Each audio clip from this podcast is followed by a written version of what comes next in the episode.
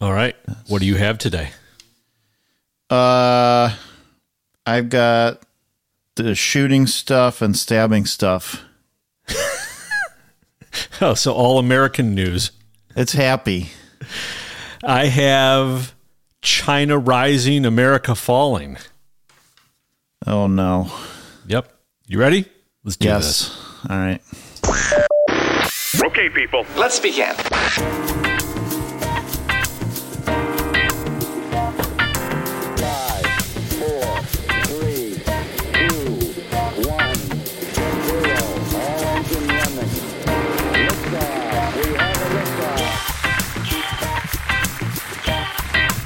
Get up, everybody! We have liftoff. Get up, Jeremy. I'm up. You ready to be baited, Jeremy? I'm pretty ready today. Ready to be baited with the truth, Jeremy? All of it. Good, because you're co hosting the Truth Bait podcast. There's no place I'd rather be. That's right. I'm Andrew Marcus, documentary filmmaker, podcaster. With me is Jeremy Siegel, also documentary filmmaker, podcaster.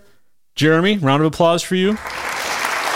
Thank you. Thank you, Mr. Marcus. Give yourself a round of applause. I'm just going to draft off of. I'm taking yours. I'm gonna. I'm gonna borrow your round of applause and enjoy it for myself and bask in its glory. This is episode 11 of the Truth Bait podcast. It is Tuesday, March 28th. And you are with us as we deconstruct America's propaganda war and reconstruct America's culture, cultural narrative in our image. Jeremy, how are you? Welcome to the show. How was your weekend? I am great. The weekend was, uh, you know, it was a nice, typical weekend, but added on all sorts of packing uh, for the road trip we're on. Yeah, you you sound exhausted, Jeremy.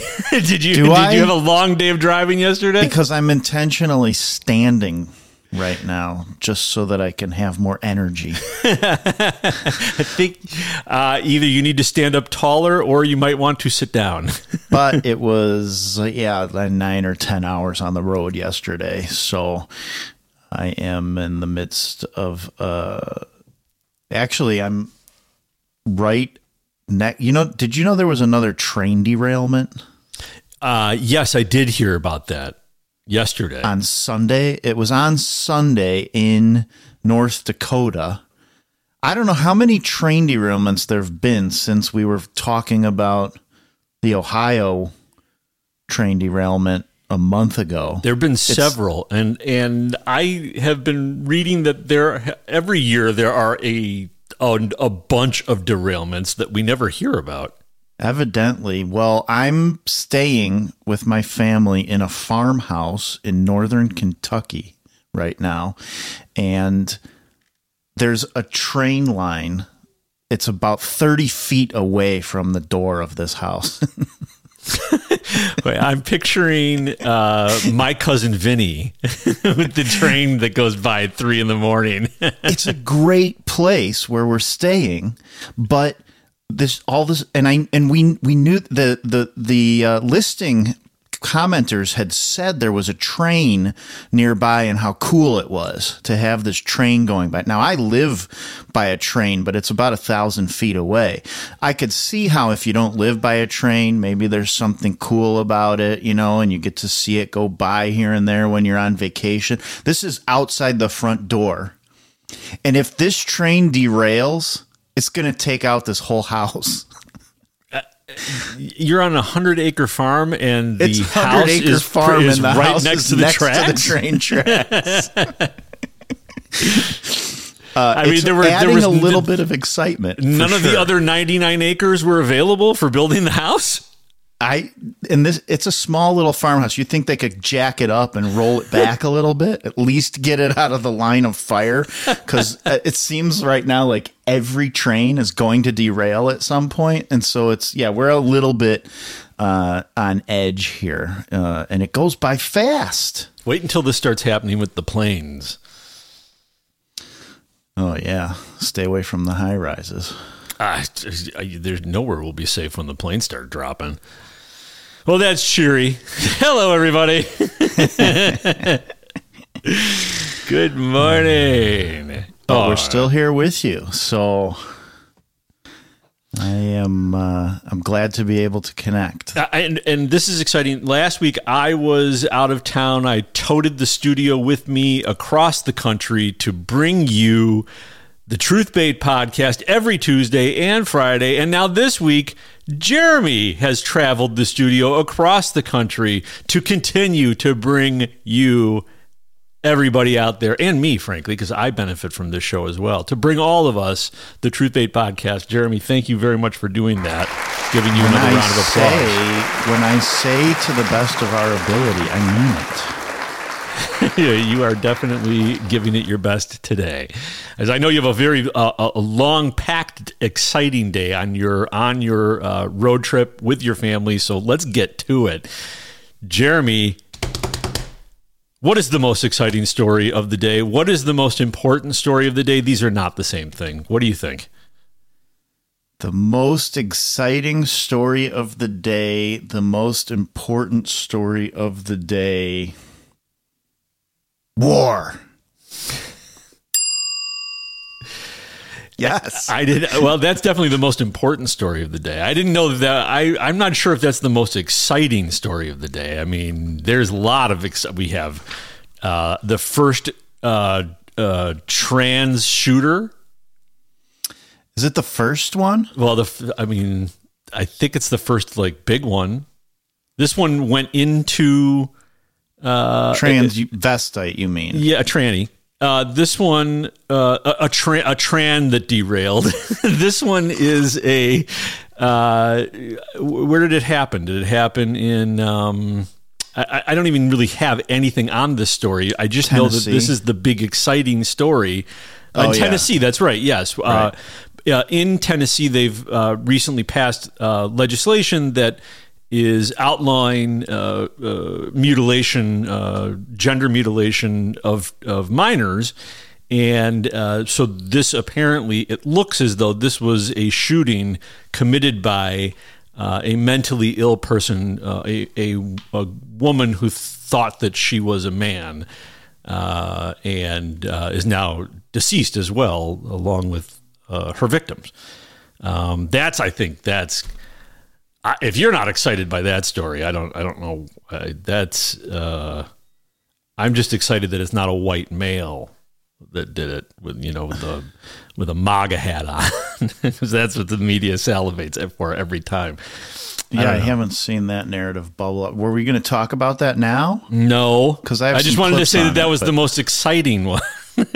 I don't know. There's another. There's some stabbings. There's all kinds of exciting stuff. the going on in stabbings are exciting. world. Rand Paul's aide was stabbed, right? Yeah, I've got some stuff on that for Yeah, okay. later. That yeah, that's exciting, but I don't think that that's the most important thing. I think that the most important thing is what is going on with China.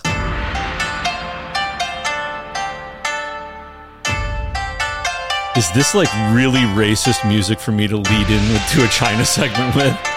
It is culturally appropriating, but it's great because it's getting me in the mood. I feel like I just landed. It's like it's bringing me back to Hong Kong. We are traveling to the Far East. We went to Hong Kong. We did go to Hong Kong following Jim Hoft uh, to Hong Kong to visit with his twin brother, Joe Hoft. That they were the two tallest men in Hong Kong. the two tallest and the two blondest. Remember, we tried to get the them to walk down uh, a street together. Uh, Wasn't that the entire reason for us going? Is I said we've got to get a shot of their big, tall Scandinavian heads above all the short Chinese people. oh, that was great. Wait, am I supposed to not say stuff like that? This is why we need to get that film needs to be finished. Anyway, okay, so China rising, America falling. I think this is the biggest story, and I think that everything else out there that we're going to talk about today is uh, peanuts compared to this. Global power is being reshuffled on a scale and at a speed not seen since the end of the Cold War, Jeremy. And most of that change is at our expense in treasure and eh, more importantly, in freedom and eventually in blood. Because that's how it always goes. We've known for a long time that the post World War II global order was coming to an end, right? Would you agree? It has been seeming that way, uh, at least in some sort of transition phase. Well, I would say Repo Day has finally arrived, Jeremy. It's here right now. And and and Chairman Z Chairman Xi, Chairman Z, how do you pronounce how do you really pronounce his name? Chairman Xi? Z, Z. Chairman Xi, Chairman you have to say the X or not. I think it's Xi. Like Xi, like yeah, Xi. I mean, it's not like anything. XZ. Like uh, G. Actually, Like that reminds we have trouble with some of these names because we're white men, I guess. Like Vivek, but I've got a producer wrote in finally on that one, so we can figure out how to say. Well, we need a Vivek. producer to Maybe write in somebody else G. can write in about G. Um, but Chairman Xi is the one driving off with our with our former allies. He's our repo man, and uh, yeah, you know in the movies when somebody's like when the repo man's driving off with the car and they're you know the the, the guy always comes running out of the house in his bathrobe and, and his slippers and he's chasing after the car to get his valuables out. Give me my car back. Yeah, we're not even doing that. Okay, because Chairman Xi and Tim Cook and the other tech titans, they have us staring at our phones, endlessly consuming a daily diet of outrage. So that's you know we're we're not even we're not even noticing that that our status in the global stage is being repossessed by the chairman right now. We're being given. Uh, Oh, did you see digital black? Did you see the black digital blackface? No. Oh yeah, digital blackface. This is what we're paying attention to. I'm going to explain what digital blackface is. Digital blackface is when non black people use images or emojis of black people to express emotion online, often extreme ones like anger or disbelief. Sometimes images are edited to indicate blackness for this purpose. The intent may be innocent, but digital blackface, like the original use of blackface, exploits blackness through media for entertainment. The overuse of these images also reinforces negative stereotypes that drive racial discrimination. We can use images of people that are a different race. It's okay to enjoy popular culture. We should just be conscious of the impact the media that we share online may have on communities with less privilege. For example, if you find you always use images of black women to express sass, consider the negative stereotypes you're reinforcing and how this might reflect your own unconscious biases. And try a different image next time. Hope that helps. Bye. Wow. Wow. so is it right or wrong? digital blackface. Yeah, he kind of says digital blackface. if Digital you do digital blackface. blackface, you can you can do digital blackface. But what digital blackface is is if you send a black thumbs up at somebody and you're white, then that's a digital blackface. And you must be aware that it is okay to do digital blackface, but you might want to be careful about the certain stereotypes that you could be reinforcing and hurting somebody's feelings. You know, in in America, he would be accused of having like audio white voice, right? Hi, Benji here, and I'm going to explain what digital blackface is. I'm going to explain what digital blackface is. We should get James O'Keefe in that guy's office to f- bust out that he's not really British. He's he is in a what looks like a, a like a velvet, a red velvet robe. He's he talks like a total snob. he's like he's easily in the one percent. We But should do a he's his show big like that. concern. He's he's saving the world from digital blackface. Digital blackface digital blackface. You know, I've done that. I've I have. I've done that before. Oh, have think I, I've have done it used to I've you. I that little sent you- you know the little black kid uh, who's who's uh, mouthing that's racist. You know, everybody's used that at some point. I think I sent a black thumbs up to you one time. I didn't mean it to to reinforce any kind of stereotype. I did it as one of those things that might be cool to do. Hmm. Well, so while we're paying attention to shiny objects like digital blackface and drag time story hour and rumors of Trump perp walks, the so-called free world is rapidly shrinking, Jeremy. And American wealth, prestige, and power are being demolished all around us. And the CCP is the one swinging the wrecking ball, likely designed by Caterpillar. You might have noticed, Jeremy, China came roaring out on the world stage as a global superpower by brokering a peace deal between Iran and Saudi Arabia. Iran and Saudi Arabia have agreed to re establish diplomatic relations and reopen embassies within two months after years of tensions. The surprise agreement was brokered by China, which hailed it as a victory for dialogue and peace. A surprise agreement. I did hear that came across my radar the other day. That it happened. But, uh, yeah, but I was tweeting some digital blackface. I didn't pay much attention. yeah, did you did you hear about it at all before it happened? No. Okay, so did we fail to see it coming? Is our government that stupid? Or did they couldn't be. bother to tell us? Both of those sound like horrible Right? options. Either way, Jeremy, it signals the final nail in the coffin of the old world order, where Saudi Arabia enabled the dollar's global dominance by transacting all crude purchases in greenbacks. they say that might be ending. Oh, it's definitely ending. Uh, uh, thanks to American virtue signaling and moral preaching, Saudi Arabia is turning away from the U.S. and towards China. This is this is the biggest thing ever. I've been hearing about this for years, actually. That it could happen.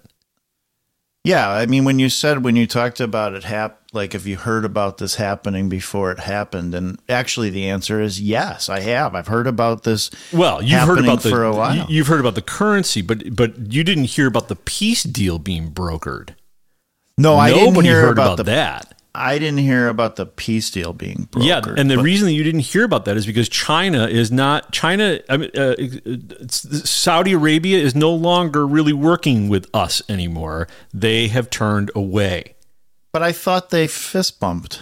Yeah, Didn't they fist bump him, uh, the prince and Joe, Uncle Joe? yeah. I don't think the Wonder Twin power is activated. Uh, I mean, this is going to be. This will have the longest lasting and most devastating impact on the world that we have known. That's the part I've heard about before, Yeah, regard relating to the currency, right. which which came. Do you have your tinfoil hat? oh, here I do. Hold on. Thank you. Hold on. because that's where I learned about it Wait. in Hold on, I conspiracy gotta land. tighten this up for you. Hold on. Okay. How does that fit? Good. It was coming from all kinds of conspiracy sources that that uh, there's going to be a real problem when the world shifts away from the dollar as the reserve currency. Well, that That's is- a conspiracy theory yeah. Well, it's at it's promoted, underway. It's propagated happening right by now. white supremacists. It is happening right now. Uh, and China's been so much is happening uh, regarding China and the currency. So you've got you have Saudi Arabia is now working directly with China, uh, brokering that deal with but China brokering the deal between Saudi Arabia and Iran is uh, do you have do you ever remember China doing something like that where they entered diplomatically and flexed like that on the world stage? I haven't seen it. No. Right. That's new that they're doing that. And trying to do they're doing it all over the place. If they were this was the other big story uh China uh, uh, Xi traveled to Moscow to meet with Putin. And everyone's everyone's talking about this one moment, this viral moment. This was completely staged.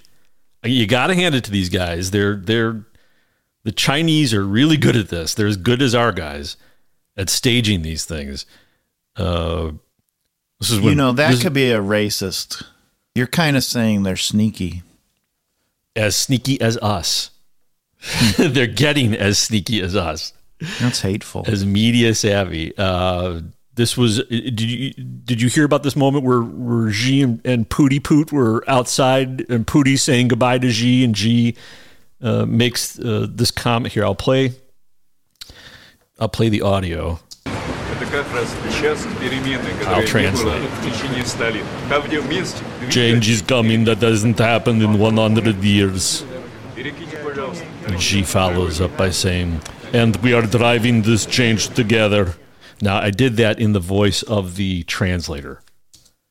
Uh, yeah, that's not what she would say. She would be like, and we how how would I can't. No, I'm not doing that one. See, it's not racist to do the to do the Russian one, but it's racist if we do the Chinese one. And we did this together. and we did this together.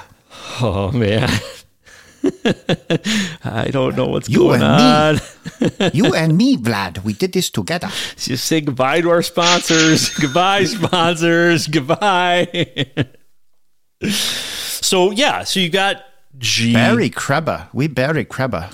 G says this to to Pooty that change is coming that hasn't happened in 100 years. And that's a power move. They stage that as a power move. G is saying, not to Pooty, he's saying it to the whole world, change is coming. And he's the one saying it, and it's clear visually it's the he's the one driving the change. He's the he's the new global superpower on the scene. G. G. G. Not Vlad. No, and in fact, Vlad looks completely. This is you never see Vlad like this. Vlad looks totally submissive. Vlad looks like the little puppy. Uh, it, it, it, this has all had a very interesting effect. That now Vladimir went f- is now demoted on the world stage uh, from being potential rival to the United States to being a uh, a vassal of China. Basically. Do you think Vlad looked like that with uh, Trump or Biden? Oh, no. and, and that's the striking difference, really. You really see the difference between how There he was- is with Chairman Xi. Like, this is the difference between our power and real power. And people, if you're paying attention, you're going to see more and more examples of the difference between our power and real power as the world begins to turn towards China. And you may think, no, no, no, no, they're never going to turn towards China. We're America. But, you know, haven't we given up basically that which made us really different from China? We gave up most of our constitution. We have we have political prisoners in this country. We have uh, currency debasing in this country. We have censorship on every level in this country. We have basically erased that which made us special. And now we're we're competing with China on their terms. And we can't compete with them on their terms. They're much better at being a dictatorship than we are.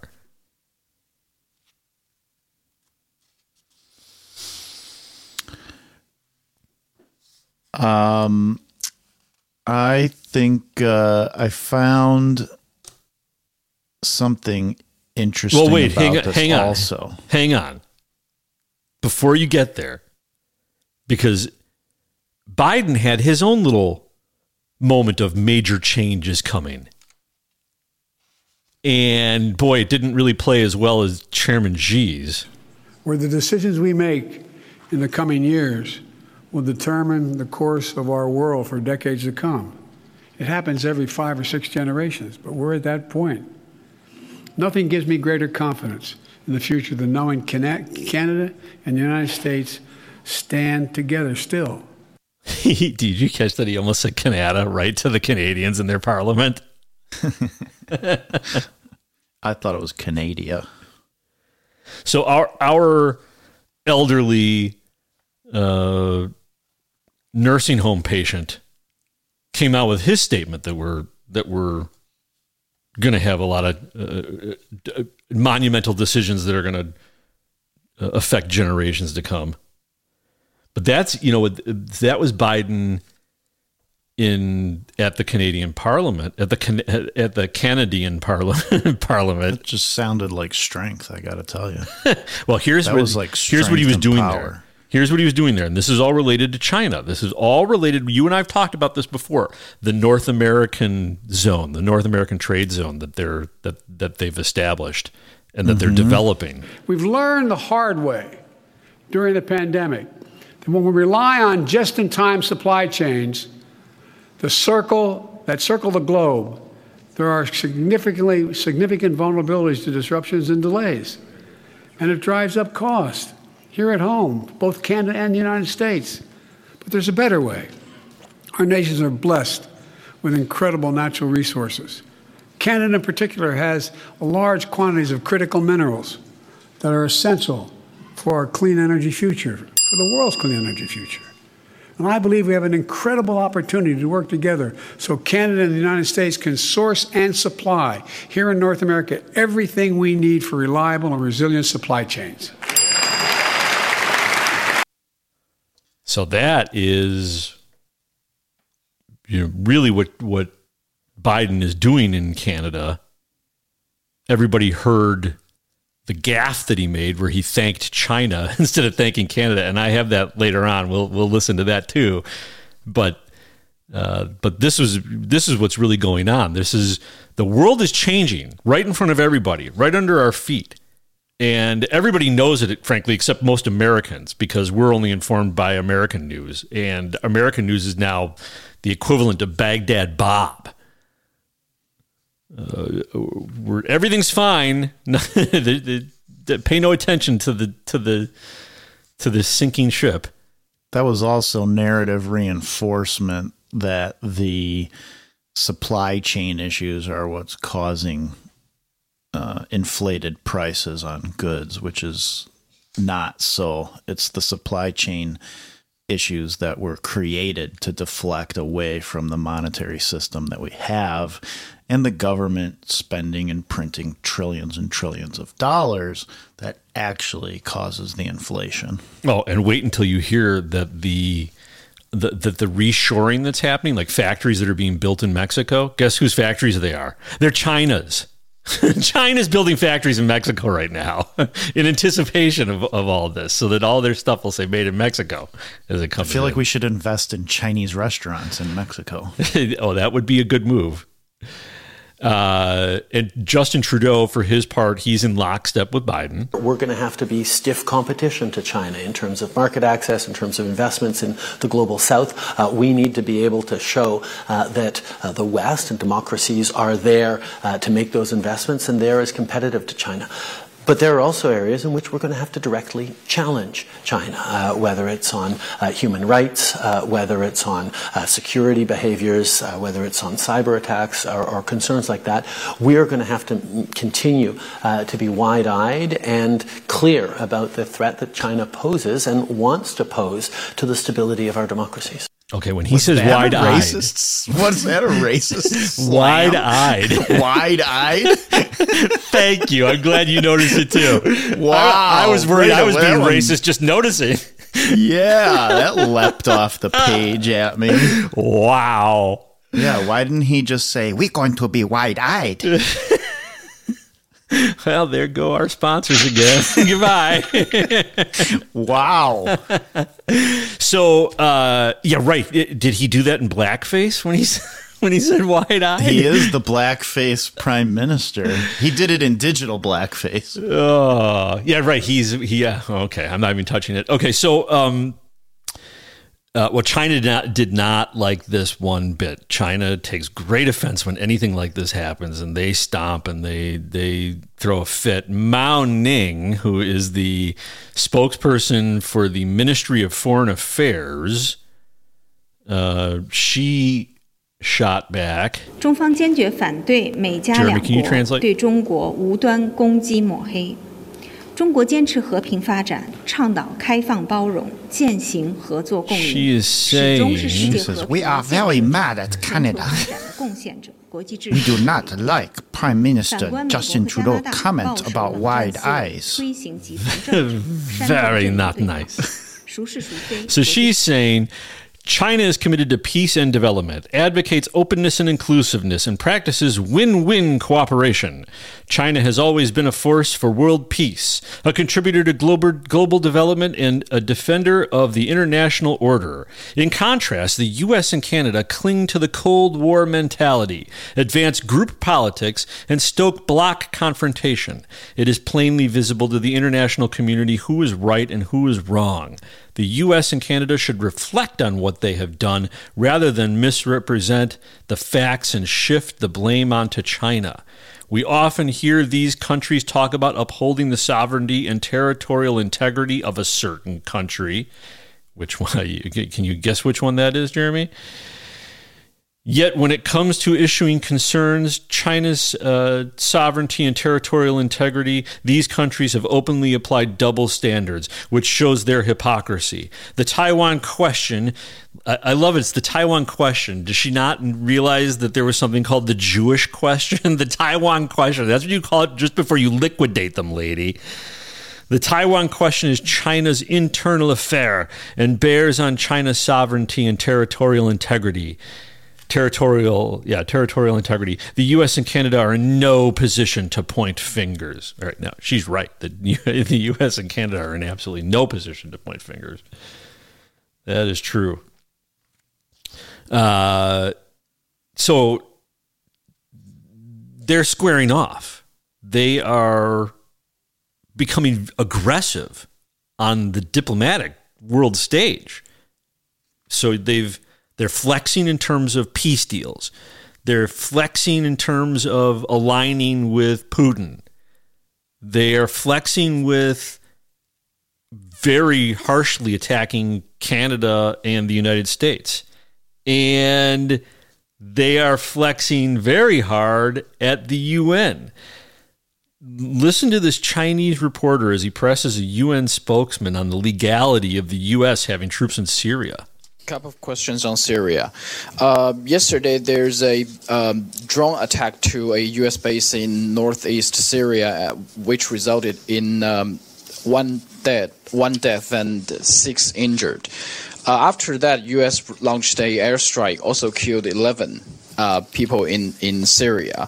Any reaction from the Secretary General on this incident? Oh well, of course we continue to be worried about all of the continuing tensions, uh, and and we are trying to see what can be done uh, to lower the tensions from uh, different forces uh, in Syria, and we'll continue with those efforts. Do you do you not to urge everybody to respect the sovereignty and territorial integrity of Syria? Well, of course, uh, that that's a that's a given, and uh, and obviously uh, it's important that the sovereignty and territorial integrity of Syria is respected.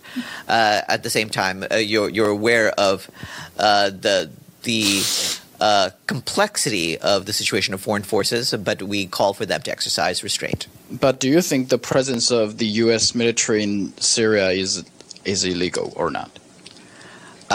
That that's not an issue that uh, that uh, we're we're dealing with at this stage. There's been a war, but uh, is that is that there, there's, because it, it sounds very familiar. This week we talk a lot about the UN Charter, the the, the, the international law, and relative resolutions. But it, it sounds to me a foreign foreign presence, foreign military based presence in another country without invitation sounds like sounds like something else to me. You know. Uh, I'll, I'll leave your analysis to you. Uh, that, that there's there's uh, at, at this stage. What's the what's the difference at, at between, stage, between there's, Syria, there's no, the situation in Syria, and the situation in Ukraine? There's no U.S. armed forces inside mm-hmm. of Syria, uh, and so uh, so I don't have a it's it's not uh, a You- you- parallel you- you- situation You're to sure some of the there's no there's no U.S. U.S. military personnel? I, I believe there's military activity. Yeah. But there uh, but, are uh, no, uh, but uh, in terms of a ground presence in Syria, I'm not aware of that. Okay, five U.S. service members were injured in that attack. If there's no, there were no U.S. soldier service members in Syria, how could they got injured? Uh, good question. Yeah. That guy was at the UN? Yes. Who was the guy he was questioning? I couldn't find his name. Uh, Uh, it was He just he was just labeled as a UN spokesperson. Yeah, he sounds like a UN spokesperson. he was not prepared to be pressed. Now, uh, look, the uh, again, the, Imagine this if is- we had a press like the Chinese press. right, exactly. If you pay attention to them, you're gonna you're gonna see uh, uh, American narratives get their comeuppance because this is this is where it's happening, and we're big targets. This is what's sad about this, Jeremy. The CCP has no moral high ground here. Only we're in no position now to refute them. They're they're correct about what they're saying about us. We've ceded all moral high ground. Again, we're no different than them now. We're just not as good at it. So, Do you think it's on purpose which part? that we're ceding that ground? I think that the the Marxists in our government and in our culture have em- wanted to emulate China for a very long time, and this is the first stage in really implementing it. And we'll never be as good at it as them. But our our our leftist Marxist dream that we will be. So, okay, they're not only they're doing all this flexing they're flexing diplomatically, but they also have a big uh, charm offensive going on right now. Uh, and uh, have you ever heard of the China Development Forum? No. Yeah, it's been going on for 20 this is its 20, 23rd year. Happens in China every year, brings CEOs and uh, uh, you know big media people uh, to China where they were basically you know I think it's just where China schmoozes them and lavishes them with gifts and praise while it's sucking all the data off of their dev- off their devices and convincing them to bring their bring their manufacturing to China so that they can steal it all. Uh, but their big message is, you know, China China is reopening. This is the message that China is sending to the world. There's the message that they're sending about us, and then there's the message that they're sending about themselves. Opening up is indispensable to China's development, says Chinese Vice Premier Ding Xuexiang on the China Development Forum in Beijing on Sunday. China's Global Development Initiative has been supported and echoed by the international community. China will adhere to the basic national policy of opening up, firmly pursue an open strategy of mutual benefit and win win cooperation, and continuously create new opportunities for the world with its own development. By the way, did you hear that that win-win win-win opportunity? This is this is the marketing message they're putting out. They're putting out a marketing message of business friendly, stable, win-win. And when you think about it, it's a reality based message. I'm not saying they in reality represent stability. I'm saying that those are that's what really appeals to people in the real world, not the social woke garbage, not the Marxism. It's what it's what they're saying here. Win-win, which used to be uh, frankly, isn't that what Trump advocated? That everybody look for their represent their own best interest because that's what naturally happens anyway, and then you get win-win. I mean, that's really what what what China is advertising. China will steadily expand institutional opening up with regard to rules, regulations, management, and standards, promoting the sharing of opportunities from institutional opening up among all countries and parties. Ding also called for macro policy coordination between major economies as aggressive monetary policies from developed economies have caused troubles for developing economies. That was a shot right at America, right at our, our monetary system, our Fed.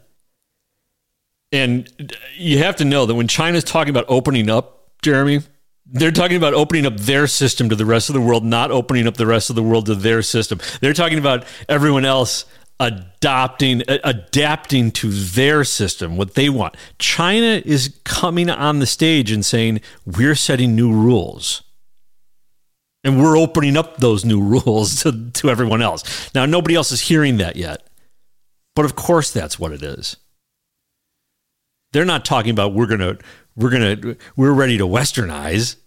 No. No, they're not. no, they are not. And um, that's evident by uh, a, a whole nother propaganda campaign. That have you heard of Shen Yun? Ooh, what is that? Shen Yun. I think I, ha- I think I had that last week. China before communism. Oh no, this was not okay. I, I'm ta- I was thinking about what I ordered for dinner. I'm sorry, Shen- Shen Yu. Shen Yun. Shen Two Yun. words. S H E N Y U N. This is a little bit from uh, from their trailer. A performance that truly matters. For each and every one of us.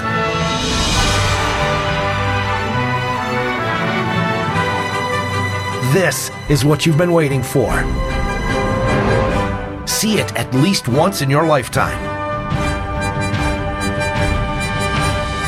Get tickets now at shenyun.com. Are you intrigued? Are you I, intrigued? you know what? I think I know what you're talking about. I, I think I've seen ads for that. Shen Uh, Yun. It's a big like show. Yeah, big dance. It's a big show. The beauty of divine beings dancing. The gong resounds, the curtain opens, and a heavenly scene is right before your eyes. Heavenly scene. Wait, they don't have heaven. Do they have heaven? Divine. Do communists have heavens? Fairies emerge from a sea of billowing clouds. Well, they so do if they this? have Is Christ. They do this? if they have Christ. But Mongolians ride on horseback across gas, grasslands as vast as the sky. Classic stories of love and loss, of humor. Who puts this on? Who stages this?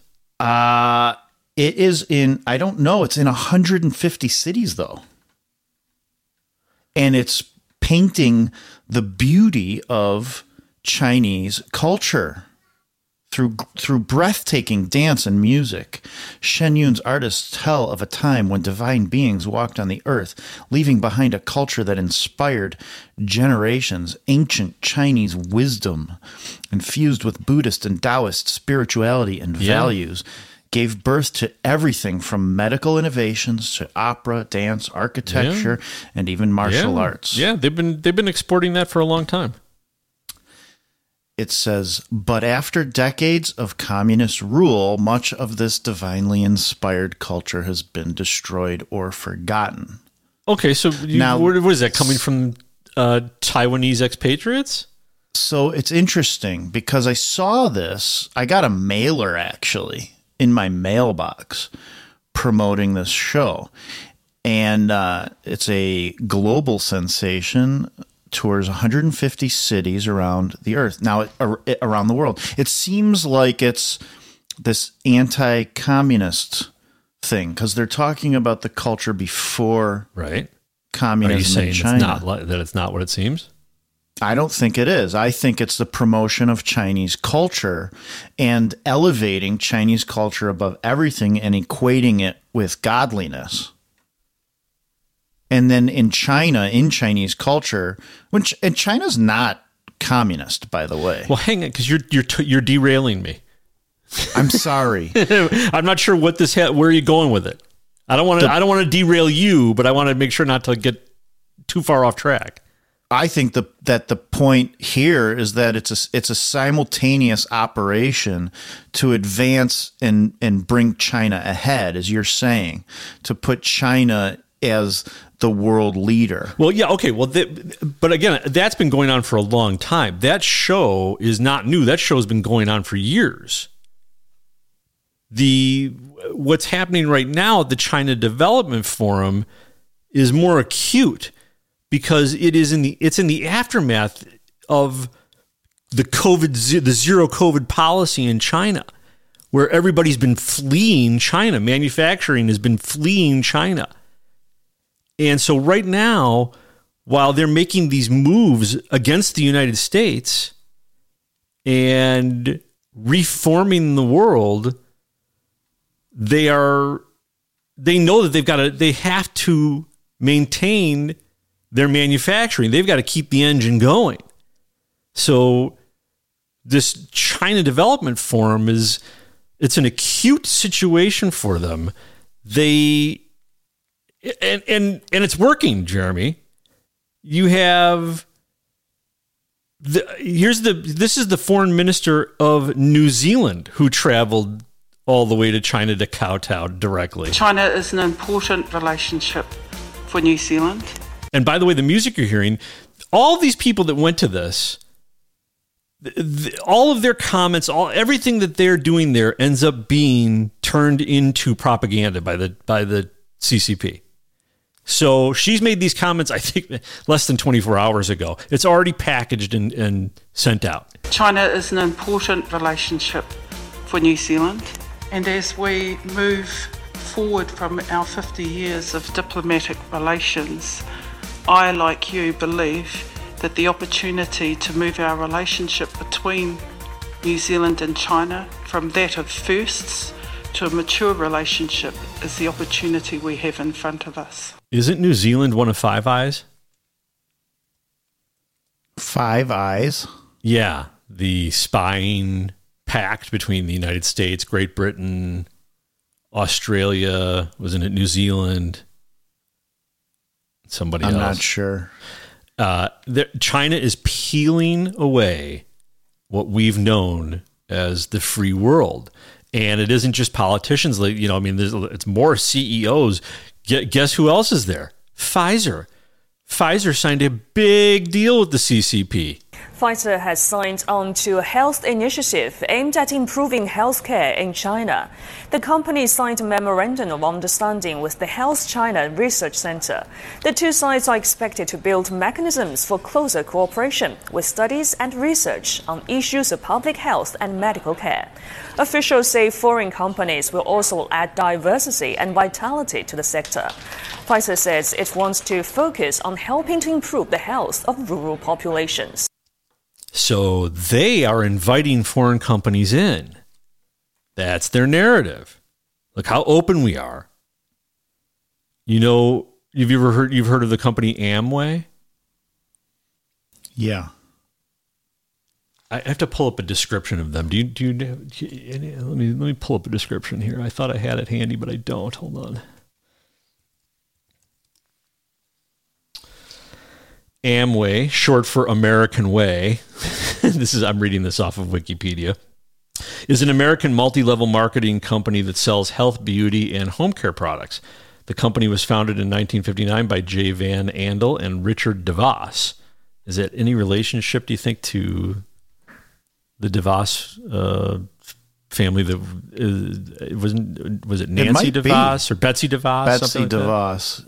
Yeah, she yeah, she was uh what sec- secretary of education under Trump, but she's like a billionaire, gazillionaire donor in the political world.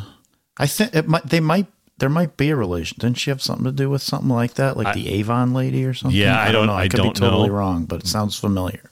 Uh, and well, uh, Amway is v- very pro China. economic recovery uh, this year. This is the CEO, uh, Milind Pant. P A N T, that's his last name, uh, Milind Pant. What's your overview of China's economic recovery uh, this year? First of all, it's great to be back in China. I missed coming here uh, in the last three, three and a half years. I'm excited about the possibilities for our business and for China. And I must say, the traffic in Guangzhou and Beijing is busy and back to normal. So China's back. Uh, China is, uh, for Amway, not just the largest market across the world, it is also the fastest growing.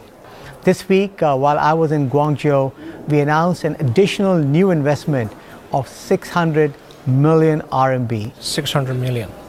Primarily to upgrade and modernize and automate our manufacturing plant, but also to invest in research and development. Our strategic priority, first and foremost, is China for China.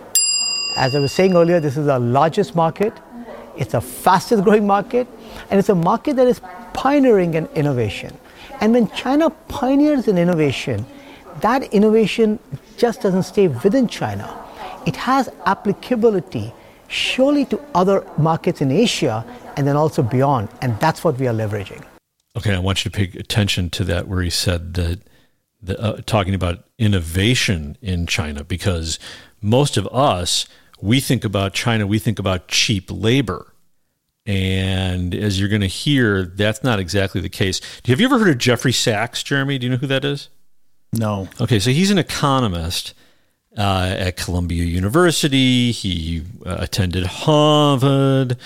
Uh, he is um, uh, somehow he's at this event, and I don't know who's paying for him to be there. He's not a CEO. He's I guess he's there as as an economist, but I don't know I don't know how he's there. But um, he had some incredibly uh, interesting comments to make. Here's here's the first one where he talks about America needing to calm down. The United States and China, we need to reduce the tension. And so I'm glad that uh, business leaders are coming together. I hope that uh, they go back to the United States and tell the U.S. government, calm down. We want to make peace, cooperation, business. We don't want the conflict. Now, I think he's there to download and then convey the CCP narrative that they want directed towards the American government coming from CEOs. Because that's that the message he just said sounds exactly like what they're trying to convey. America, you just need to settle down. You need to relax and let's all get back to business. Let's make some money. And that's what China wants to affect.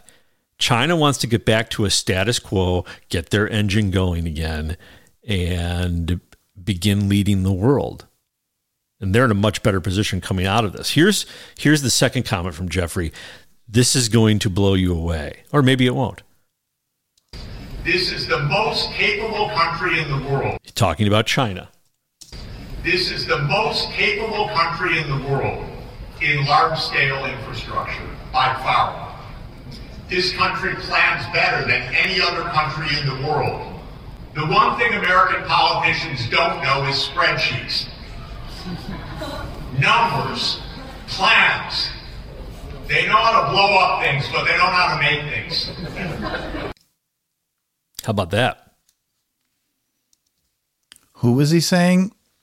He- China knows how to make things. He, yes, China knows how to make things. And he talks specifically about Chinese infrastructure, that they know how to build infrastructure. And he, I have to say it, as distasteful as, as, as Sachs is in what he's saying, I can't help but agree with him. Maybe we're going to be doing all the cheap labor. Uh, It's all about to invert. That's why we, our border's wide open because we Yeah. are about to compete with them on the labor. By the way, just a quick, I did look up Betsy DeVos. She was uh, she is married to a former Amway CEO, Dick DeVos. She also is the sister of Erik Prince, the founder of Blackwater. Uh, so that was who Trump put in charge of the Department of Education. Nice move. Good one, Trump. Well, he was better at firing people than hiring people. Oh, maybe he was. I don't No, know. Actually, he there were a bunch of actually- people he should have fired and didn't. That's he was good at firing people on TV. on a TV show. He needed to be better at firing. I think that was kind of the big thing about the presidency. He was, uh, yeah, he seemed like he actually really didn't like firing people, which is it's not fun. I've had to fire people previous in previous uh, careers. It's not a nice thing to do, but But this is our this is our reputation, though, man. Yeah, that's our reputation now. Is that Yeah. we don't we don't we can't do anything. All we do is blow things up. And b- by the way, how wrong is he? And this is why China's going to kick our butts. Yep. Because we don't build anything. We don't build infrastructure. All of these countries are now going to turn to China because they do build infrastructure and they're making heavenly deals with all of these countries to build their infrastructure. These countries, they're not our friend because they love freedom. They're our friend because they love our money. And they will turn right to the next big developer. And China isn't isn't coming at them with uh, gender dysphoria, with pride flags. China comes to them and says win-win. They're going to be the first ones slaughtered by the Chinese army. So Jeffrey Sachs, he's making he's making a point. This is where China's where you go have things made, have things have things built. They know how to do things. And you know who agrees with him? Is Tim Cook. Here's Tim Cook praising China's skills. This is 5 years ago.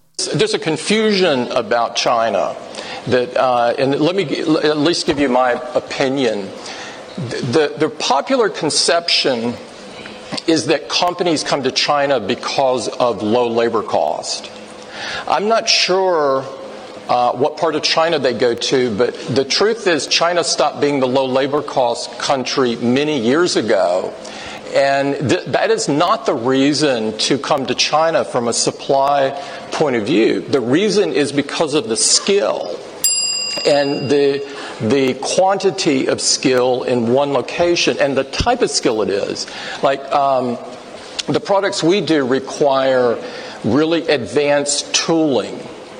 And the, the precision that you have to have in tooling and working with the materials that we do are state of the art.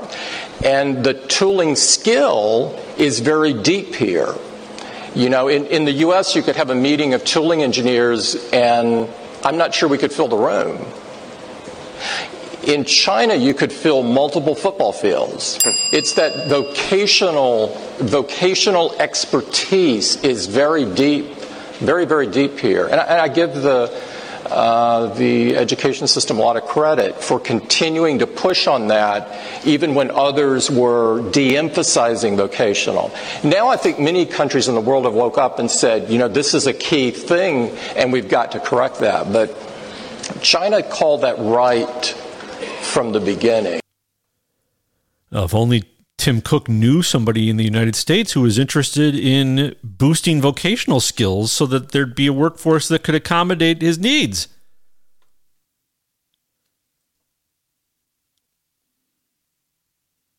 Are you there? I'm here. Sorry, I just want to make sure you I'm wondering if off. that person could have been Betsy DeVos in charge of education. Well, so yeah, that's uh, here's what we've been paying attention to in our classroom. While they're paying attention to highly tuned skills and being marketable on the global stage, here's what we're paying attention to. This is from inside the classroom. Here's a teacher who gets excited because her her students couldn't determine what her gender was. One of my coworkers told me that they were talking to some students in the hallway, and they asked the students asked the other teacher if I'm a boy or a girl, and the teacher was like, "Does it matter? You know, she's cool." And they were like, "No, I just, I just can't figure it out. It's just so hard. I can't figure it out." I was just like, "That's the goal. That's the goal." That's the goal. Their goal is to train their people to be useful in this world. Our goal is to train people to not know the difference between a boy and a girl. Yeah. Our decline is a choice. Oh, for sure. It's by design. So Tim um, Tim Cook went to this uh, event and he uh, made news because he was praising Apple's symbiotic relationship with China. Uh, uh, as though Apple couldn't have developed a symbiotic relationship with American workers. It's just, it is so disgusting. Tim Cook, essentially, as you said, uh, stressing the sort of symbiotic relationship that Apple has had with China over the last several decades. And let's face it, it has been sort of symbiotic relationship. Almost all of Apple's products are made in China, as well as, you know, they, they kind of rose together over the last few decades. That's right. That's from uh, Bloomberg. And, you know, and of course, Tim Cook has to know that, that when he makes comments like that, it's immediately used as propaganda. And he does know that. It's probably the point. He goes and he, he gives the kowtow and he gives them their, their quote. Everybody's playing it up here. Um, this is CNBC. Um, they've actually been comparing.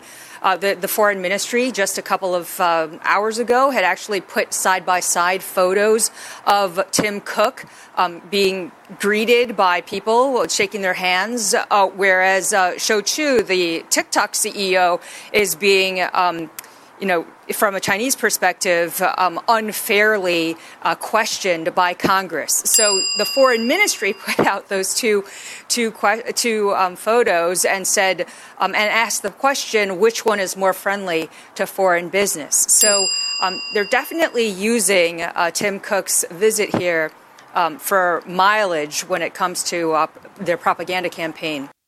Are you beginning to see how they're creating this juxtaposition between themselves as business friendly and the United States as hostile, hostile to business, hostile to stability. I think it's it seems accurate. I mean, it seems like it seems like that's how things look now. Absolutely. They're not wrong. We've we no longer are America. We are uh, we're knockoff China. We're going to be making toys for Cracker Jack boxes here.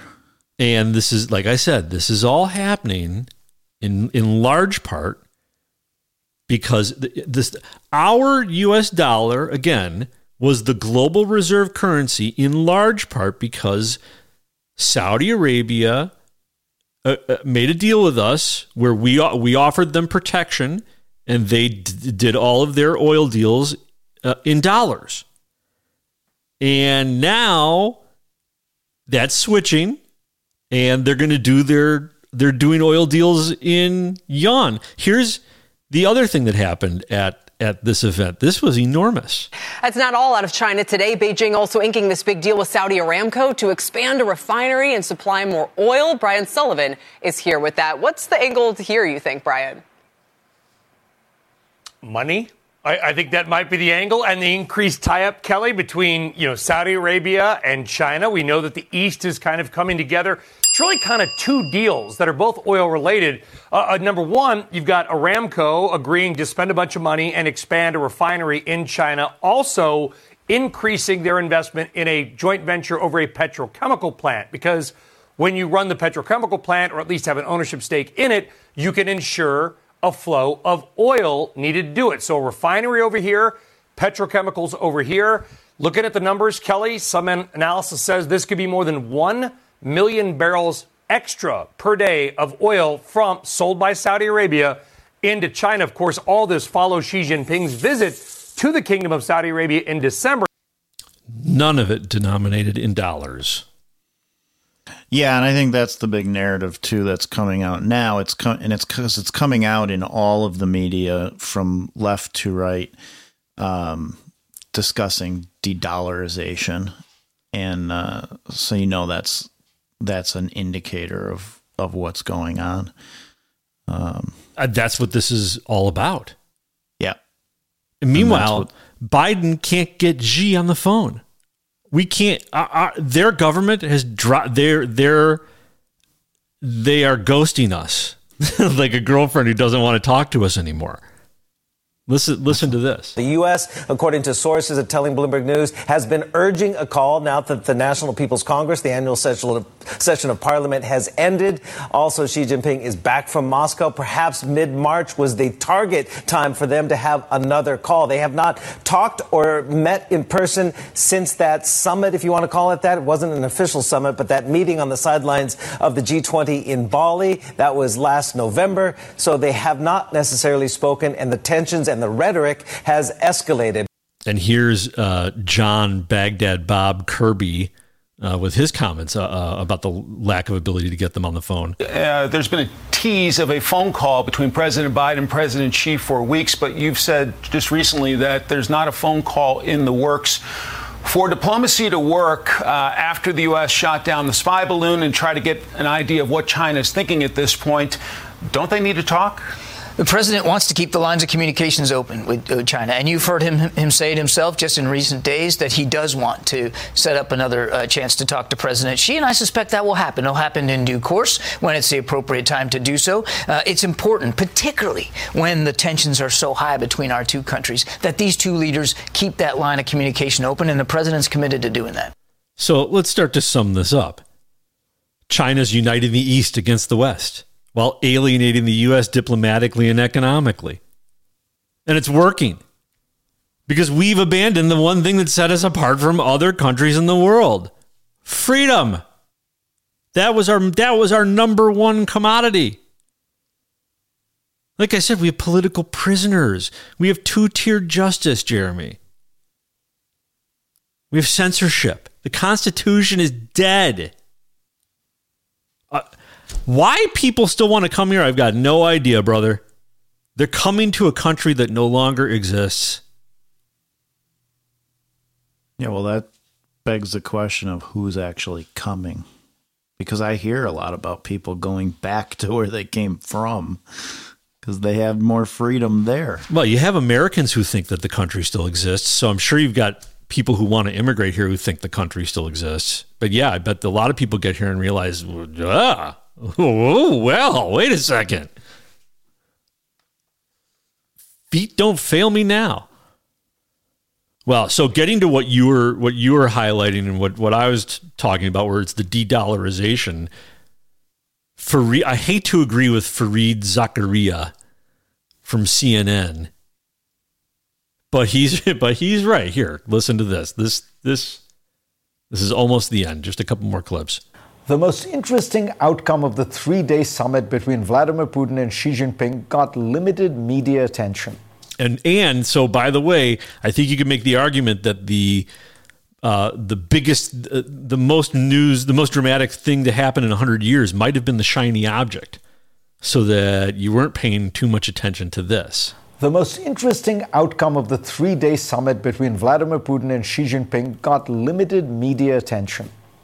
Describing their talks, Putin said, We are in favor of using the Chinese yuan for settlements between Russia and the countries of Asia, Africa, and Latin America.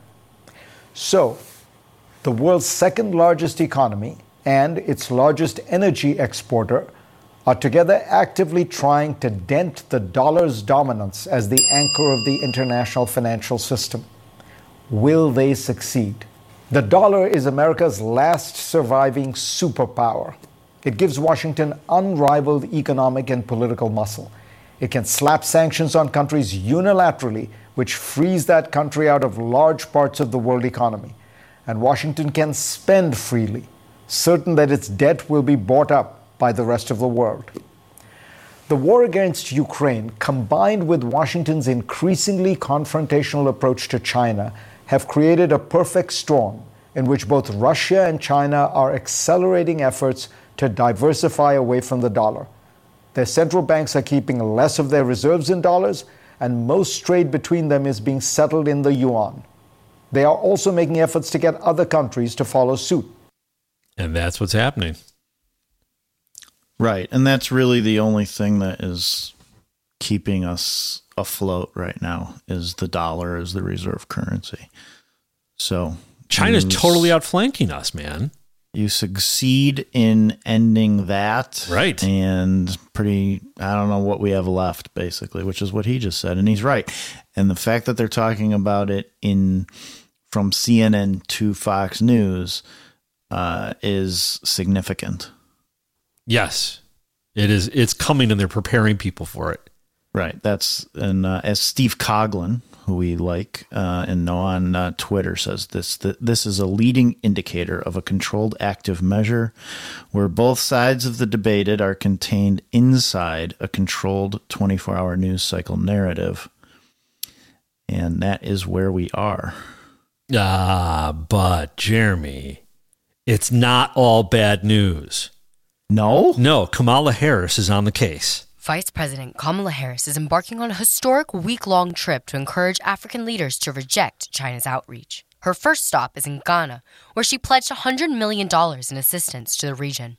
All these trips come amid concern China has secured an economic foothold in the region in place of the United States. Harris will also visit Zambia and Tanzania during her week long trip. A senior administration official said the U.S. had made clear the relationship with Africa cannot and should not and will not be defined by competition with China. The vice president will personally get to witness China's influence in the region, as she will land in the newly renovated international airport, which was financed and designed with Chinese money. What? I feel so much better. yeah, so she's on it. We'll be okay. There'll be a good TV show, Kamala on the case. Follow her around as she does nothing important. We are. And gives away our money. Right. In, a, in a useless attempt to, per, to stave off our irrelevance. And ladies and gentlemen listening, be aware. You're getting an early warning. Our irrelevance is being revealed to, to everyone in the world except us and just play this out. We don't build infrastructure anymore. We build almost nothing anymore. We build very little. And this is where I was saying I think part of what's happening in Ukraine, Jeremy, is about the retooling of our factories over here. Uh, a bunch of the money that we are spending allegedly on Ukraine is actually going into retooling factories here. Yeah, I think that was a good point. You made that a few weeks ago, and uh, it definitely seems because you see, there's this supposition that America, that that our leaders are trying to destroy us, and I think some of them are, but but their interest is increasing their own power. The people who have power want more power, and I don't believe that people in Washington are trying to lose to China. I believe they're trying to position themselves to lead the world government. We're all moving in that direction, China and Russia are also positioning themselves to lead the world government, basically. Right. And you and I have talked about this before. I believe this is contrived. I think that our government and China's government, our are they are both coordinating this new Cold War because both governments, both groups will be able to exert a tremendous amount of control over their own people in the name of protecting them from the other. Uh, right. At the same time, they're still jockeying for position to come out ahead, and China correct. seems to have outmaneuvered us. Uh, yes, we we thought that we were going to be the white collar capital of the world forever, and that uh, China would be our dumping ground and our manufacturing base. And they have uh, uh, proven to us that reality still exists, and that reality dictates those who build build it, and they will come. And they build, and the world is coming to China. They will uh, regardless of genocide, regardless of releasing a virus into the world, they will still come to make money in China.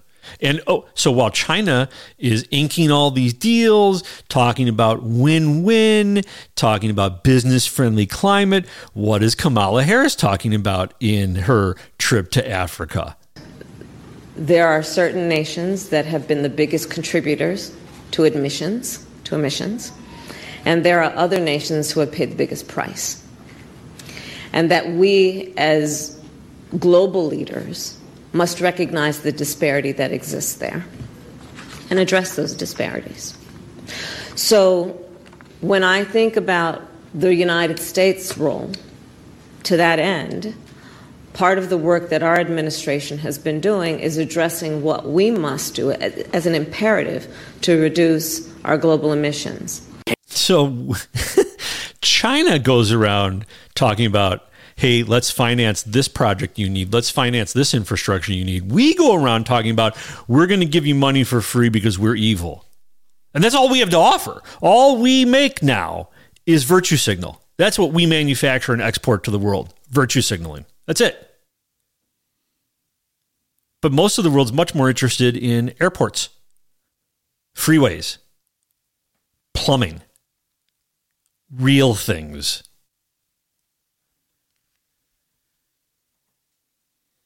Well, thanks for cheering up my vacation.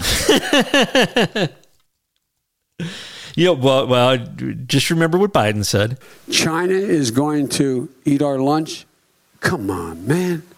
They're not a they're, they're not they're competition for us. So don't worry. You see? Why don't you listen to him? Instead of all that other stuff you just showed us. I could have saved us an hour. You, you just made an hour argument about our weak position against China and you just refuted the whole thing. you just stepped all over your whole presentation with one clip from the wisest man we have ever had lead our country. Don't you feel baited? Man. well, Andrew, that was a very, very excellent, uh, well articulated presentation. Uh, like I said, you've just you've just cheered me up for the vacation with my family. I'm going to be in a great mood with the kids all day, I'm sure. But uh, well, uh, I. I, I think that uh, your your vacation and your reality can only be improved by having been baited with the truth, and I think that brings us to this important moment, Jeremy. Yes, that's right. Jeremy, this is when we get to tell people how we do it. This is when we get to tell people about the value for value model. Do you want to tell people today? Everybody should know by now what the value for value model is, but we also know that people have been participating in the value for value model by sharing the show. And so there may be new people here today. In fact, I'm sure there are that are hearing this for the first time. And we do not uh, take any corporate sponsors here, we do not have advertisements. We are what is called a value for value model. And we that means that we provide uh, our analysis, our ideas, our opinions, and hopefully in a way that is valuable and entertaining to you, the listener.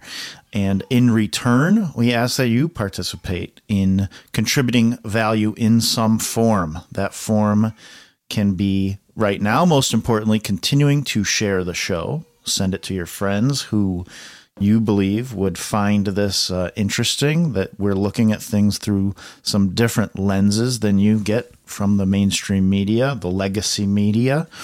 Uh, you can also uh, contribute by participating. In this part of the show, we usually like to read uh, some uh, messages that come in from what we call active listeners or citizen sponsors. Uh, we want you guys to participate.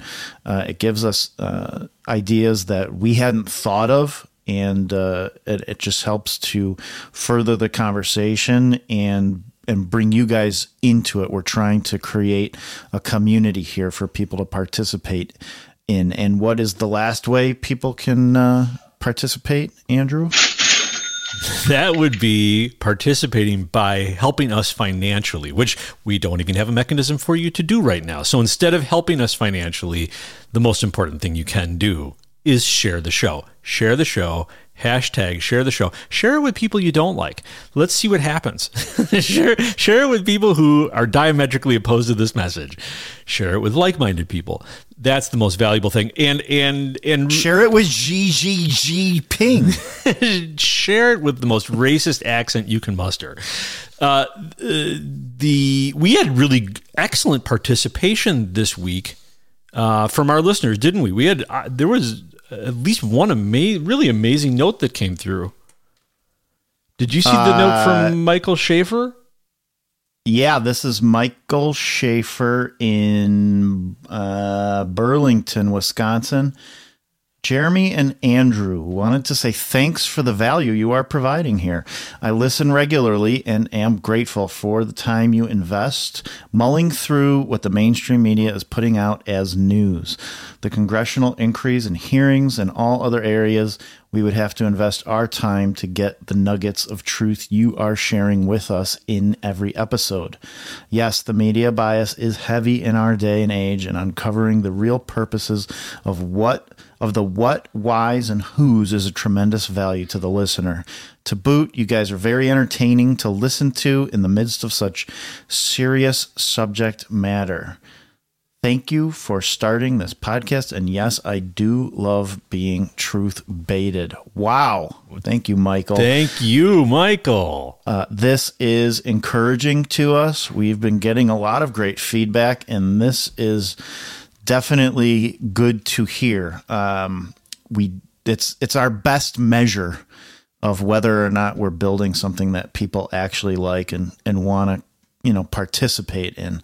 So uh, thank you so much for that. I have another one um, that comes from. Julie Ford in Oh, yeah. Wisconsin. This is We another were really good one. We were talking about this. Um, the guy who's running for president, um, Vivek. Vivek. Vivek. Vivek. Vivek. Well, we haven't. This is the the bottom line is is we haven't been able to to discern exactly how to pronounce Vivek Ramaswamy's name, and v- it's uh, what did you th- What did you think it is? Well, I thought it was Vivek or Vivek or Vivek, but we couldn't figure it out. We asked listeners, maybe for a producer to try to find out for us, and Julie Ford has uh, sent in VVAC, is what I learned from this video. VVAC. Listen, listen to see if you agree. In some of his own videos, I have heard it out of Vivek's own mouth as closer to Vivek when he says it fast.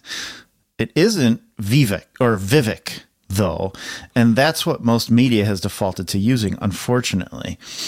Uh, since everyone made such a to do about our current VP's name, it would have been amazing if the same care was taken across the board before an interview occurs.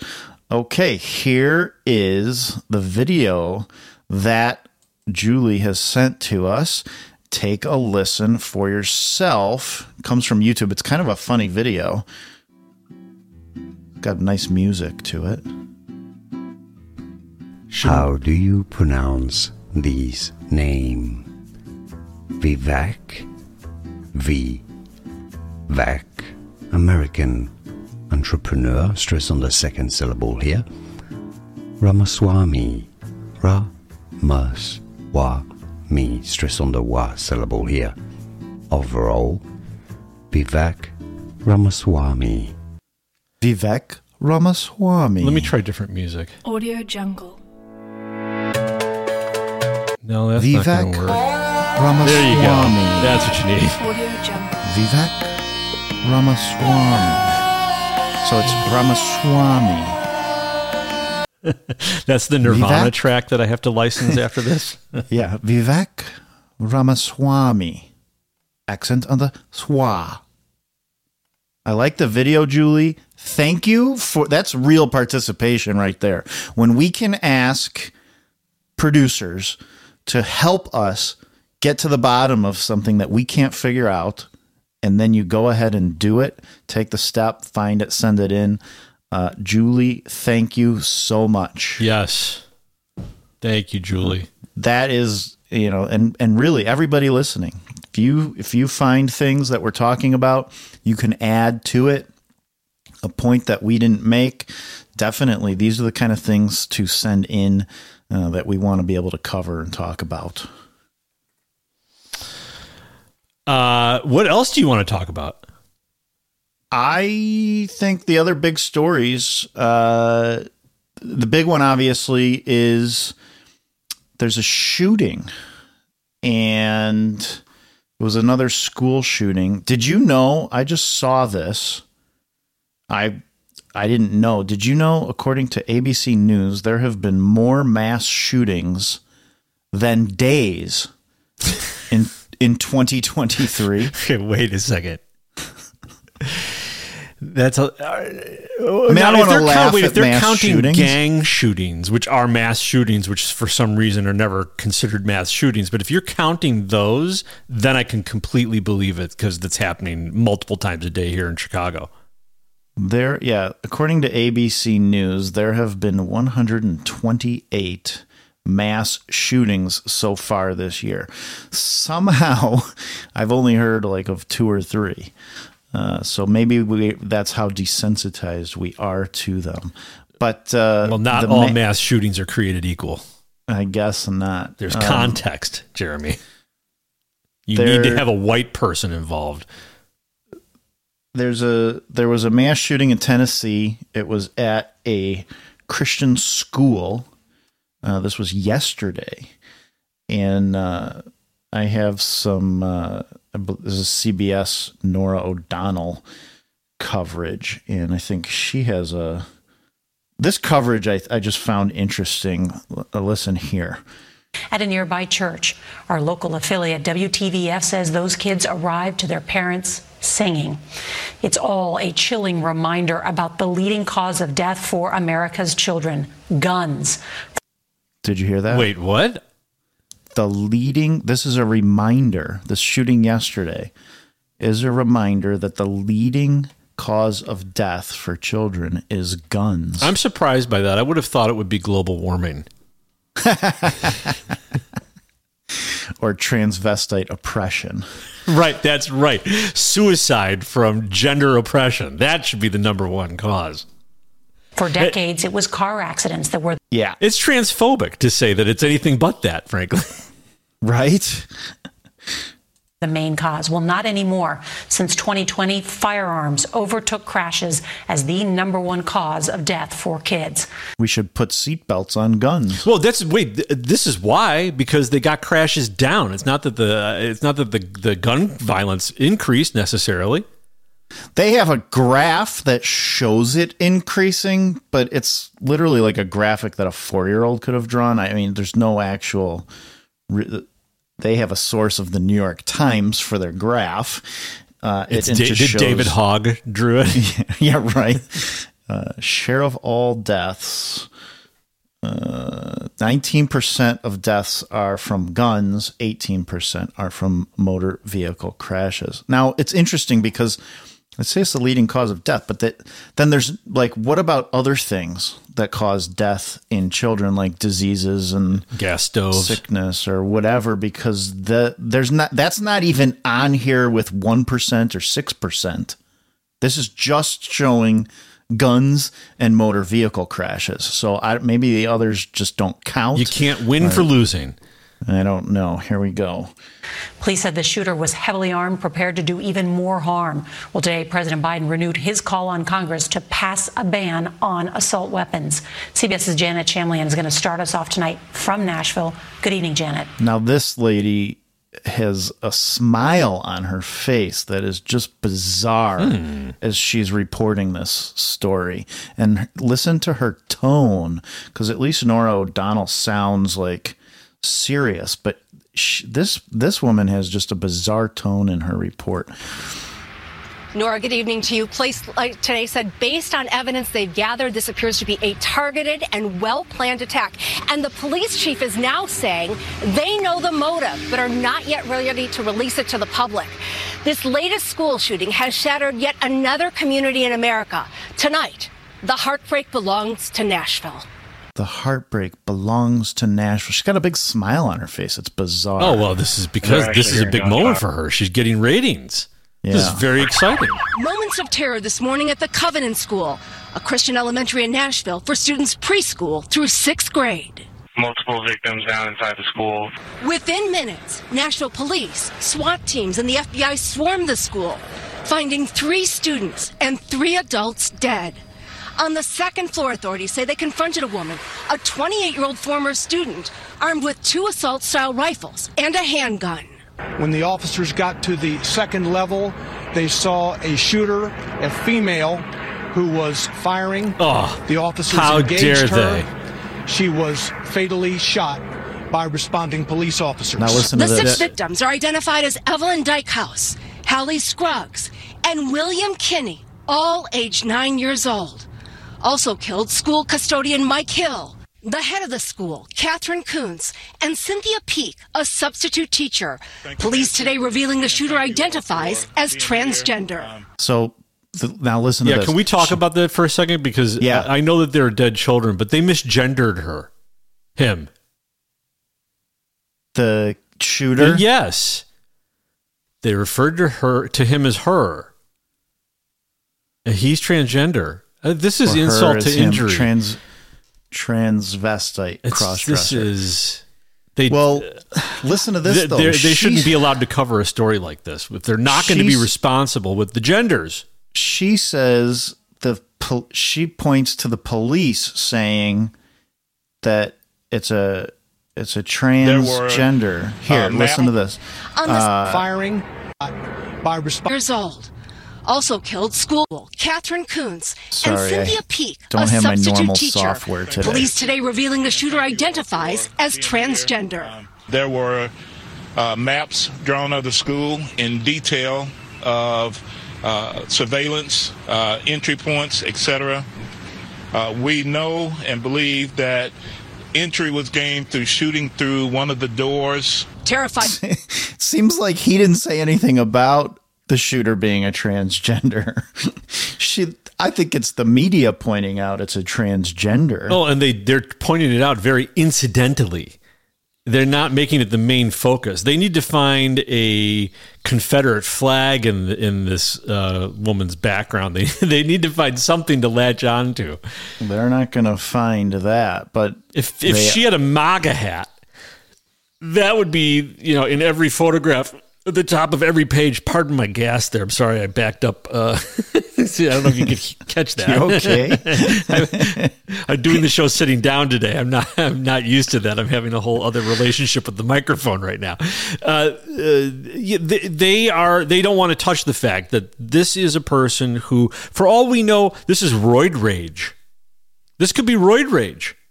It's a woman who identifies as a man. Is she on steroids? Who knows? It's so crazy, but I think the main thing of it all and what they're not talking about when they do that though is that Terry Moran, uh, you know who Terry Moran is? Terry Moran. He is- ABC News. Yeah, Yeah, he was in your movie, wasn't he? He was. Andrew He- Breitbart played with him like a like he was a cat toy. Yeah, it was great. Um, Terry Moran makes this point, which I think is important. All right, that is Police Chief John Drake of Nashville, who is briefing reporters on the deadly grade school shooting in Nashville at the Covenant School there this morning. Uh, the police confirming uh, six dead, three children, one eight years old, two nine years old, and uh, three adults, including Katherine Koonce, who is the head of the Covenant School. Uh, the police chief also said uh, that the shooter has been identified as 28 year old female Audrey Hale. Said she's a former student of the school and confirmed that Audrey Hale was a identified herself as a transgender person. Uh, it- state of Tennessee earlier this month passed and the governor signed a bill that banned transgender medical care for minors, as well as uh, a law that prohibited adult entertainment, including male and female impersonators, after a series of drag show controversies in that state. There you go. So it's no surprise here Right, that explains it. that this was an attack against a Christian school. Right. And it's because of the laws passed there uh, against ridiculousness. They're not even talking about that this is a Christian school. No. They're not. It's not It- really it- part of the narrative. It's come out. I mean, we know that it is. People know that it is, but that's not that's not what's dominating the headlines here. This was a hate- this dominating was a the hate crime. headlines. Right. This is a transgender and which is a transvestite and they Which is really went- just a mentally ill body dysmorphic. Gender dysphoria. Yeah, it's well, it's it's Sorry, there go it's more really sponsors. sa- it's really it's really just sad that people are in this state and they're being pushed to it in schools, but uh, probably not in this school, I suppose. Um, Well, especially in an that's really environment where every is. all these kids, the last thing they want to be is cisgender, normal. They need to have something that puts them in an oppressed group. Otherwise, they're the oppressors. Right, because the oppressed group is now the preferred group. Um, but to me, yeah, this was a this was an attack on a Christian school. Nobody's talking about that. We're gonna they by by by constantly injecting trans trans trans. They are making the shooter, the killer, a victim. Oh, you're right. when the shooter is a murderer, not a victim. Well, I'm going to say the shooter is a victim in that instead of being offered any kind of uh, mental health care for their obvious mental illness, which uh, uh, presented itself as a as a gender dysphoria, but instead of treating it as a psychological illness, they treat it as a a, a, a, situation to be celebrated and encouraged, and that leads to you're going to see more of these. There's going to be a lot more of these in the future. There's just a lot of these attacks in general, and I think that many of them are motivated in this way. And that takes me to the next one, which was Rand Paul had a staffer over the weekend stabbed multiple times. Right, and just real quick street. before you go on to that, let me just reiterate. Even though I said this person was a victim, yes, I agree with you. They are also a murderer, and in the context of this story, they are not the victim. I just want to Yeah. make sure before we get hate mail. Um, and I think this is interesting too, right? So, so Rand Paul, and he was stabbed himself a couple of years ago by his neighbor. Was he his next-door stabbed or was he? I know he was tackled. Or he was attacked. Maybe he wasn't stabbed, but he was attacked, right? Right, and he was punctured ho- a and he went into the hospital. Yeah, Yeah, it was bad. broke a rib or something. It wasn't. It was not not just a normal kerfluffle from his neighbor. Right, it's his not like it's a stranger neighbor. you'll never see again. It's a, this is the person you're going to see every time you look out your window. So, so this happened uh, over the weekend. Staying in D.C., where a brutal attack this weekend happened in the H Street neighborhood. A Senate staffer was stabbed randomly. while Randomly, down- Well, DC. That could be. That actually could be the case. This is local. Well, here's the thing. This is local media, local Fox in DC. So he makes a point of calling it random. Right? How could you know? I don't know how you could know that right away like this. How how quickly Yeah, that's they could make that shaping right determination, right? Yeah. Um, it's certainly interesting that Rand Paul was attacked himself. Now, when, and he was also randomly by his neighbor. right. He was also mobbed by hi with him and his wife during the BLM riots that were going on in coming in out of the White House, right? They were surrounded. He- they were going to some dinner or something, and they were totally surrounded them and mobbed them, and that was a viral video scene. So Rand Paul is definitely on the hit list. Which, by the way, is a major federal offense to do that to a senator, uh, if I'm not mistaken. yeah, how many of those people are in jail Zero. now? Zero. So going on with this report, this report is amazing. You got to hear this because I I don't know if they got the message to cut some of to not cut or to cut some of this stuff out. They didn't get the message. On the sidewalk earlier this evening, our Adrian DiPiazza is live near that scene with the details. Adrian, what can you tell us? Well, the suspect in this case is in custody tonight, and he has a violent criminal history. He was actually serving a 12 year prison sentence up until Friday when he was released. This crime happened on Saturday, 24 hours later. Now, the office of Senator Rand Paul told Fox 5 in a statement in part this past weekend, a member of my staff was brutally attacked in broad daylight in Washington, D.C. I ask you to join Kelly and me in praying for a speedy and complete recovery and thanking the first responders, hospital staff, and police for their diligent actions. According to the court documents, the victim, who works in the office of Senator Paul, was walking with a friend on 8th Street near 13th around 5:20 p.m. on Saturday when the suspect, 42-year-old Glenn Neal, jumped out from behind a wall, knocked him to the ground, and stabbed him multiple times, including in the head. The friend pushed Neal off the victim. How does that sound? Oh, it's awful. Right And now, it does not sound random. Was he No. robbed? Here you go. victim, and they both were able to run away. Court documents say surveillance footage shows the suspect casually getting up and walking in the opposite direction. Police found a knife at the scene as well as blood on the ground. The staffer was taken to the hospital, was conscious and speaking, but had life threatening injuries requiring surgery. People who live and work in the area are the I got to jump ahead because the report gets even crazier. Now listen to this because they here they go they they set up for total conspiracyville. Tonight, the motive is unclear. The court documents show that the suspect did not try to rob the victim or demand anything, but allegedly he did tell investigators that there was a voice in his head telling him someone was going to get him for what he had done and that he was going to get that person first. Again, that suspect tonight in custody. If that doesn't fuel MK my hat. Ultra conspiracy theories, I don't know what does. Right. Well, they're playing it off as mentally ill. playing it off as mentally ill, but you've also got hearing voices in his head, and this is a classic case of what somebody would call MK Ultra mind control. You just gotta wonder this random attack where the guy didn't steal or take anything from him. What's really going on Right. here? Does this guy have a history? I'd want to see a history of mental uh, illness uh, related crimes before I'm going to believe that just right off the bat that this was a random attack.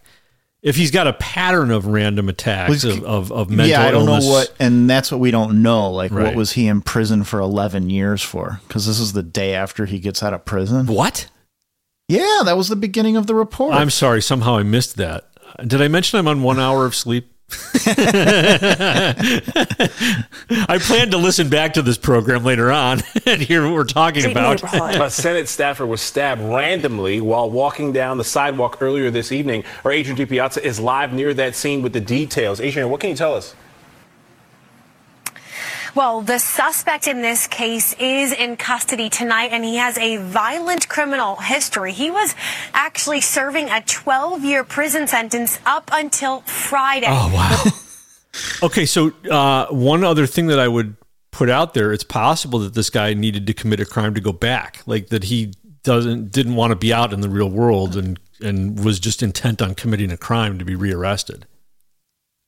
I think there it's not a coincidence that these types of things happen because of these types of things that happen on the view. We have experienced many decades now of having agency over our body, of being This was Jane Fonda Yes. about a week or so ago, and we hadn't played it. But I think the reason for it here is that these comments are critical. We did play it. You should listen to the show. we, I, I played this. Did we? Okay. I Well, I'm not on a lot of sleep myself today.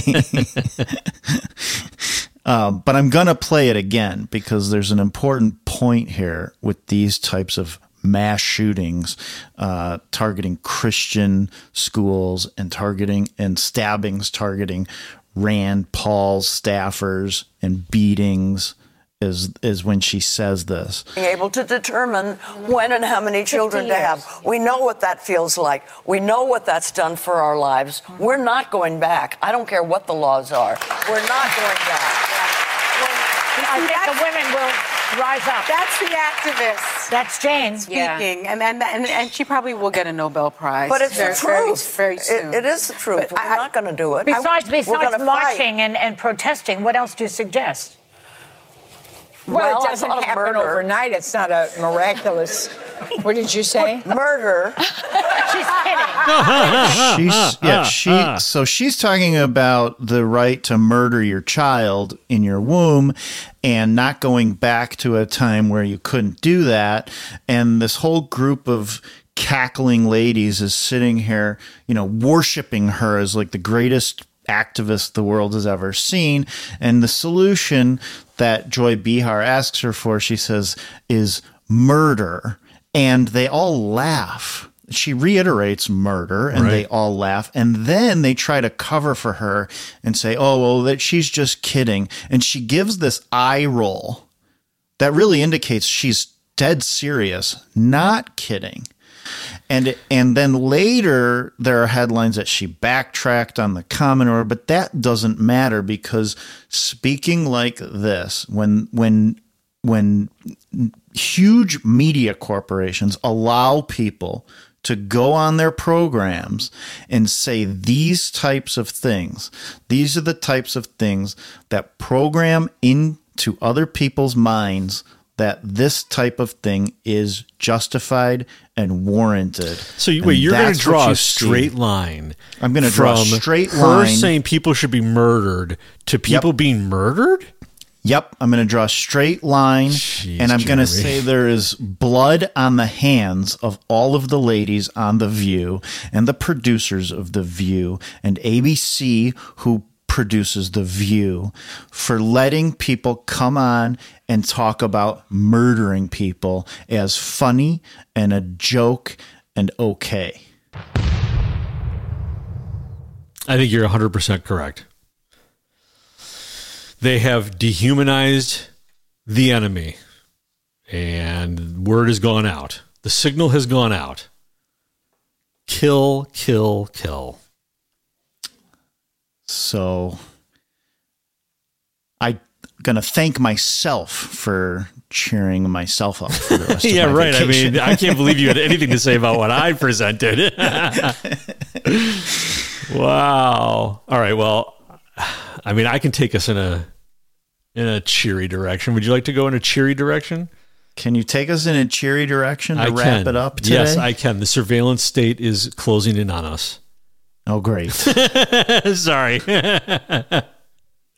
So there was a story here in Chicago uh, about a carjacker who, a guy named uh, Jordan Henry, who uh, carjacked somebody in Chicago, in Lakeview, and uh, then uh, ended up driving his carjacked vehicle out to the collar counties, out to Will County, which is outside of Cook County, and he was apprehended. And uh, when he was apprehended, he this was what made him a big story was he was boasting to the cops that arrested him that he'd be out by Sunday. this is nothing. I've I've done this before. I'll be out by Sunday. I got nothing to worry about. So this is from Fox News uh, where they report an Illinois carjacker was sentenced to 22 years in prison after telling officers he'd be out of jail by Sunday during his arrest. In January, resident Harvey resident Jordan Henry was found guilty of three counts of aggravated vehicular hi- hijacking, two counts of armed robbery, and one count of unlawful possession of a weapon by a felon, among other charges. And here is a clip from Fox 32 local in Chicago. Uh, uh, with the uh, Will County uh, State's Attorney. With this criminal history and what he's just done, and he thinks he's in Cook County, he's going to be out by Sunday. Not a chance. Not a chance. Will County prosecutor James Glasgow says carjacker convict Jordan Henry was sure he'd get out of this crime too. In the ambulance, he tells Trooper Uribe, ah, don't worry about it. I've done this before. I'll be out by Sunday. And this was a Wednesday. In February of 2022, Henry carjacked a 69 year old Uber driver in Lakeview at gunpoint. Driving the stolen Jetta, he led troopers on a multi interstate chase, peaking at 120 miles per hour. It ended in Shorewood, where officers listening to radio communications threw out spike strips, a dangerous part of the job. The strips worked, and Henry fled his stopped car, but not for long. He was caught by Hades, a police canine. Hades. Police canine Hades. Wow. Okay. Uh, as long as it wasn't named after a Native American, it's okay. charged with carjacking, robbery, and striking a police animal. Glasgow says in his past, Henry has escaped serious jail time in Cook County. Since it did occur in the city of Chicago, if he were arrested there, looking at his past history, he probably would have been back out on the street in a very short period of time, just like he bragged. That, and by the way, he's absolutely right. Had he been apprehended in Chicago, there's no question he would have been released on monitoring uh, and maybe some small bond. But not this time. Justice was done. So, uh, yeah, I mean, it sounds like a good story, right? Uplifting, Yeah. justice served. Uh, a, a criminal uh, made the mistake of driving out of Cook County and finally receives actual justice in Illinois. But here's Is the it- thing that is it not? here's what really got my attention. It was not in the Fox 32 report I just played. They conveniently left it left it out. Uh, I found this from. I went back. I tend to do this whenever I see a press conference like this on a news channel and in a news report. I I like to, if I have time, I'll go and look for the original press conference and I'll watch it so that I can see what actually happened instead of what the media just wants to present. And in this case, that was really worthwhile because I picked up this little nugget. The one thing we do here in Will County is we've got flock cameras. We've got a Maginot line at the north end of our county. If you come into our county in a stolen car, every law enforcement agency in Will County is alerted and we can pick you up and watch you on a computer. So I'm going to play that again. He, he he's talking about what's called a flock camera. The one thing we do here in Will County is we've got flock cameras. We've got a Maginot line at the north end of our county. If you come into our county in a stolen car, every law enforcement agency in Will County is alerted and we can pick you up and watch you on a computer. Well, well, well. I'm Yeah. beginning to see uh, the forest through the trees. Uh, and you and I have talked about this a little bit in the past in, in trying to understand why are the Soros DAs letting insane criminals out onto the street in with intent. They they they're intentionally doing this. And to increase the amount of surveillance capabilities. Yes, people are going to demand it. When you think about Right, this 'cause it story, it's like this great. is great. Yes, they caught this guy using this Yeah. technology. It's awesome. Awesome. Want to cheer it on until you send a digital uh what is it? What was the digital uh racist tweet? Yeah, The digital blackface. blackface? Yes. Yeah. Until you send a digital blackface tweet. And they need to come use get their you. Cameras to track you as you enter their county. Right, when you that's drive in with a low social credit score. That's exactly right. That is where this will go, ladies and gentlemen. It may seem great now. You know what would be even better? If you lock the criminal up the first 12 times you have an opportunity so that you don't need this technology. Yeah.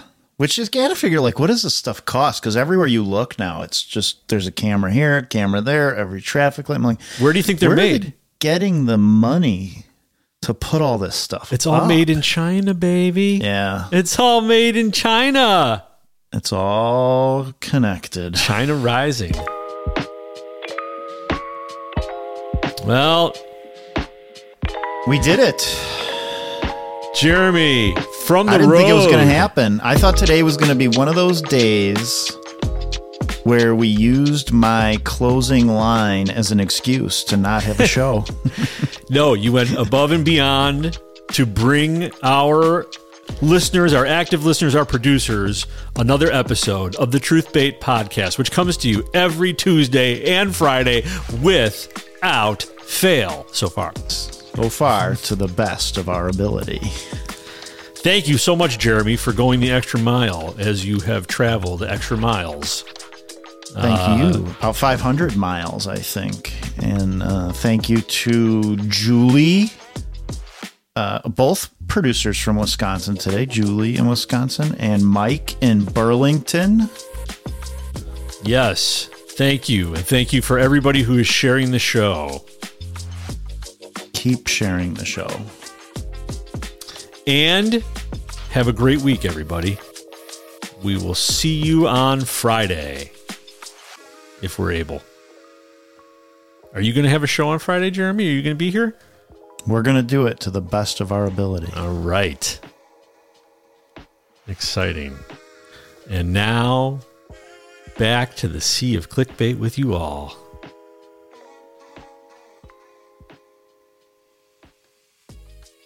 Oh, don't forget to write us at truth at truthbait.com. Truth at truthbait.com. If you're still listening. Truth at truthbait.com.